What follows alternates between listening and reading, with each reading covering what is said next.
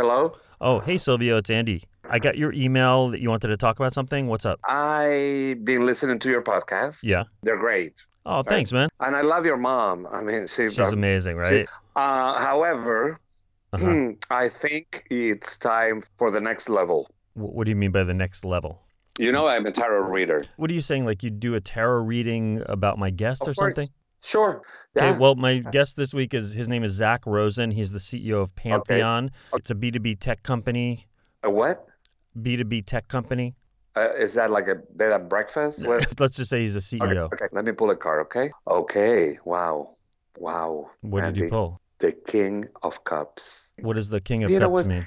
The King of Cups is a leader that leads with the heart, Okay. with soul. A leader that is completely empathic, that he listens to the other people. He's really feeling his mission. Well, that kind of does describe Zack. I'd say it's pretty right on. I just I think I can bring a little bit of this, a little bit of the magic and mystery of storytelling. okay. That's that that's almost exactly what I don't want on this podcast. Do you want more flat? I can be the magic of storytelling.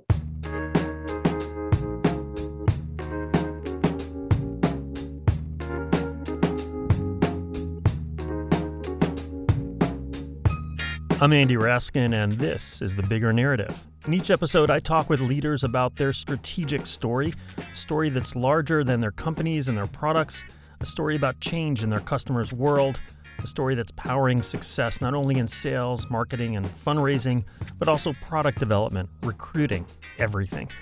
And my guest for this episode is Zack Rosen, CEO of Pantheon. Marketers today are super agile when it comes to their social platforms and digital ads. They can try out like a million variations and change them on the fly. But when it comes to their websites, not so much. So, Zack and his team have raised $100 million from VCs like Scale Venture Partners and Foundry Group to address that. Zack shared his narrative, as well as his take on why and when having one matters, with me at Pantheon's San Francisco headquarters. Agility with the website, it turns out, starts with marketers taking control. historically, marketers have not been able to own the website, and it's it's a historical quirk. Um, it's traditionally owned by IT, and the web teams around it are you know disconnected from growth.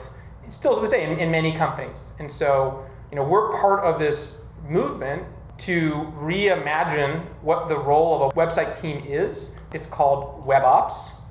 And web ops is crucially important for marketing teams that want to be just as iterative and agile with their website as they are with all their other digital marketing programs. And then every day be changing and iterating and driving towards an outcome. What I love about it is you've kind of named what I what I've become to call the new game, mm-hmm. uh, and you've given it a label, Yeah. web ops, mm-hmm. right? And it sounds like that is a name for kind of the shift that that you've been talking about for a while Yeah. now, which is this shift to kind of agile mm-hmm. operations on the marketing and website. What web ops is, it's a term for the enabling technology, right? Not the whole thing, but the tool that you need to unlock that benefit, that agility. You also think about it as the, the discipline Yes. that you are Exactly. evangelizing. Yes, absolutely, and I think part of the power of a story, it, when it connects in the right way with your customers, is it helps frame their job and frame their world and frame what matters to them, and it gives it new meaning. When it when it really works, it gives what they do a lot more relevance and importance, and frankly, like better pay and more of a seat at the table at the organization and more tied to value and strategic outcomes when, when this stuff, you know, when stories really start to resonate. Um, and that's really important because if you want to create a movement in your industry, you need a bunch of people out there who take this really personally. And if you can connect the dots between the story and the, the, the why and, the, and then the how and the tools, and then to them personally, uh, and give them kind of a sense of purpose and mission in this, then that's, I think, when the magic happens. I, I love how you put that, that it's about reframing how they see their world and their job. I've been thinking a lot about the difference between sort of traditional positioning, which is, I would call descriptive positioning, which is let's describe the product, versus a kind of narrative position. Let's put out a story that helps people make sense of their world and of Yeah. course how we're going to help them. People say like the story, like uh, what even is that? Mm. Yeah. Um, wh- what is it for you, and how does it uh, work for you as a leader? I'll start with this. We as humans are literally hardwired around stories. Like it's like it's deep in our uh, psychology and probably genetic history. That's A. Um, and then B, I think when it when it comes to building businesses where this really really matters. Frankly, there there are successful businesses you can point to who don't have stories um, or don't explicitly tell a story. My favorite example of this, and I love this company, I admire them a lot, and they're hugely successful. Can we all be this successful? Is Twilio. Like Twilio, you go down the highway and there's the freaking Twilio, you know, really expensive billboard that's been there for I don't know eight years, and the story they're telling is literally ask your Ask your developer. developer. Th- That's literally like we don't even need a story. We're just Twilio. It's I actually I wrote about that one maybe like five years ago. Really? You know when I first saw it, and one thing I wrote was like they beat Hemingway in that. Yeah, yeah, totally. You know, like, he has the shortest story of all time, Yeah. the one about the baby shoes Yeah. never worn. They had three words: ask your developer, and in a way. It is a story to me because ostensibly it's speaking to the C- the, Yeah. the C level or, or you know people who are not developers, but in a way it's also speaking to the developer. Like, hey, Totally. you're You're the, you're the person now. You're, you're the you're the person to go to. And of course, it's also saying, hey, they're going to tell the story Yeah. better than we can. Yeah. It is a little bit of a punt, but Yeah. uh, but That's fair. You totally have a legitimate point there. But there, there is a, I think, a, a way to build a business that is much more around. There's a there's a problem and there's a solution, and we have packaged that up, and we're just trying to get you into that experience as quickly as possible. And we we've focused everything on our universe around just getting to that point, and that works. It'll get someone into your product and have a good experience. But when you get into this world where people need to make a decision, and it's not one person, one developer who makes a decision, or one team that uses Slack or whatever makes a decision, but like a set of stakeholders who have competing interests, who need to, as a group, like the CFO and the head of marketing and the head of product or IT, they actually have to make a decision. That's where stories really matter because you're not in that room right? You've done your sales pitch, you've done your marketing, and you're, you're, you're out of there, and they're gonna have a real conversation, they're gonna buy your product, and then buy your competitor's product. And, and if, you, if you have a story that connects with them, that's the thing you're leaving behind. Um, that will justify them choosing you, will justify them paying more, will justify them making really hard decisions to move your technology, invest quarters or years of effort, and build a practice around it. That's where stories really, really matter and are super meaningful. And I think you know, it, it- part of this that does depend on your stage of life and how you sell and the kind of business that you're building.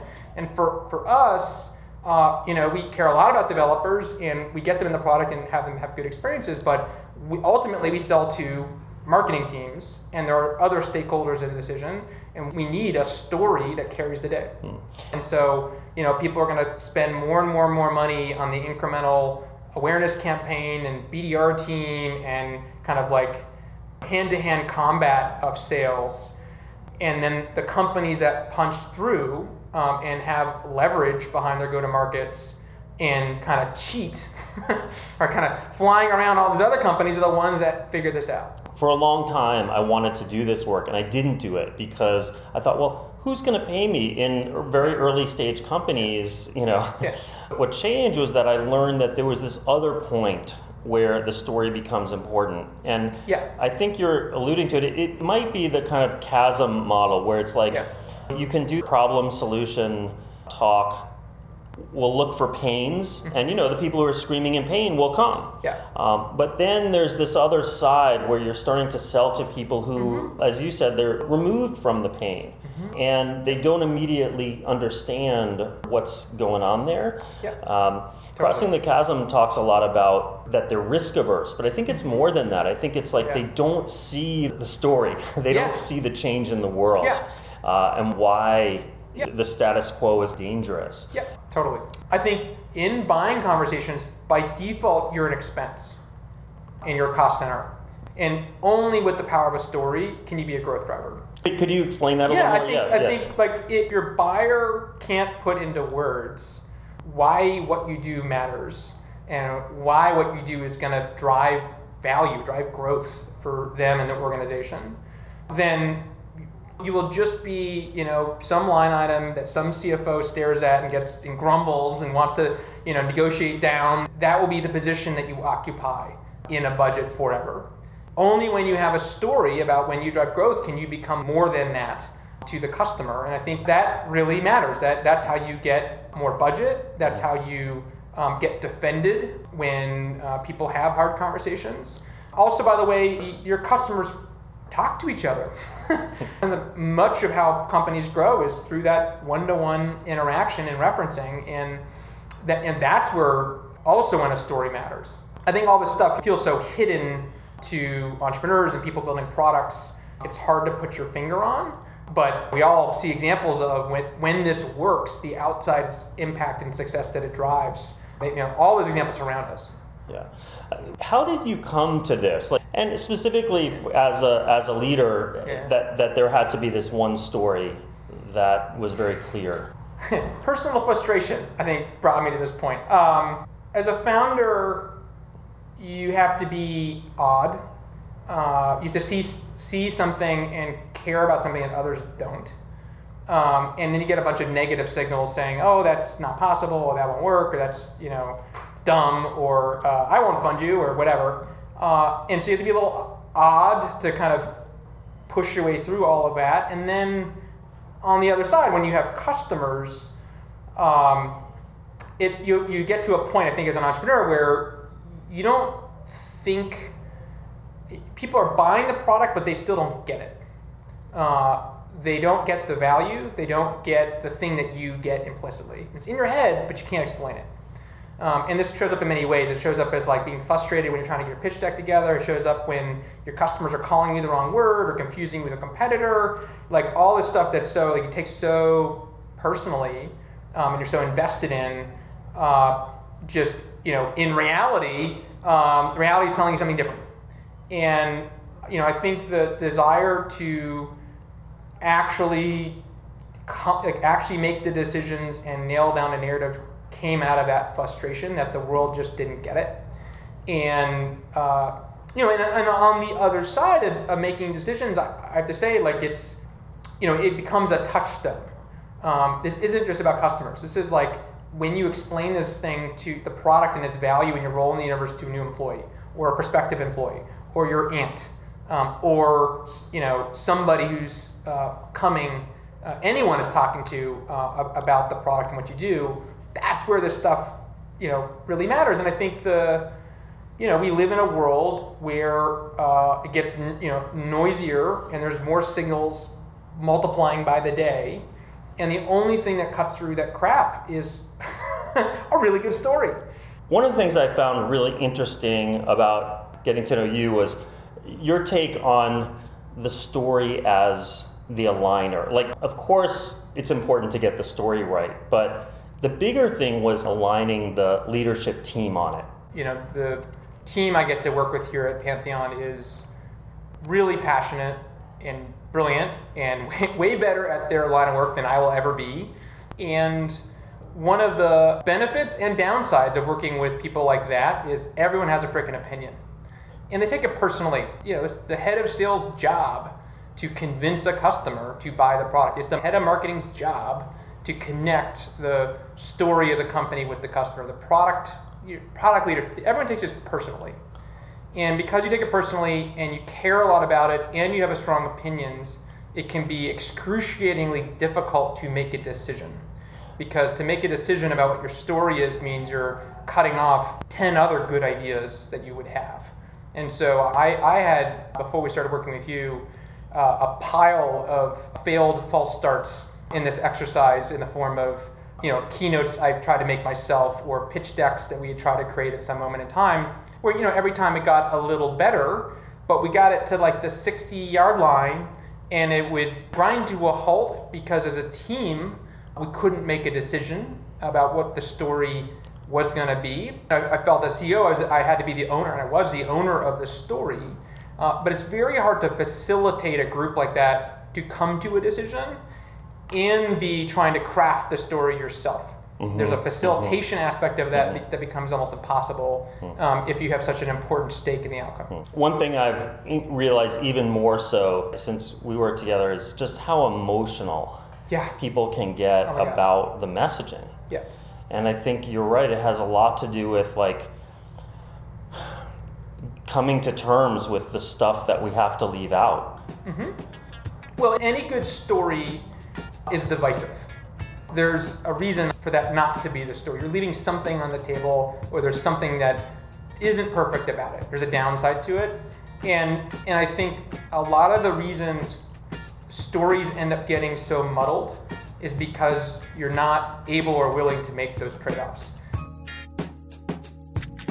A lot of gems from Zack. I think my favorite was his take on how the story really matters when you're selling to multiple personas, which gave me some insight about why I've tended to work with B2B companies.